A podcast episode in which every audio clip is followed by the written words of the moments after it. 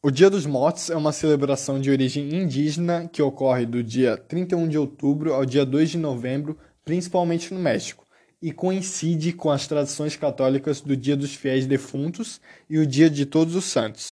O Dia dos Mortos, como o próprio nome diz, é uma celebração para os mortos, mas que traz um ponto de vista diferente do que temos aqui no Brasil.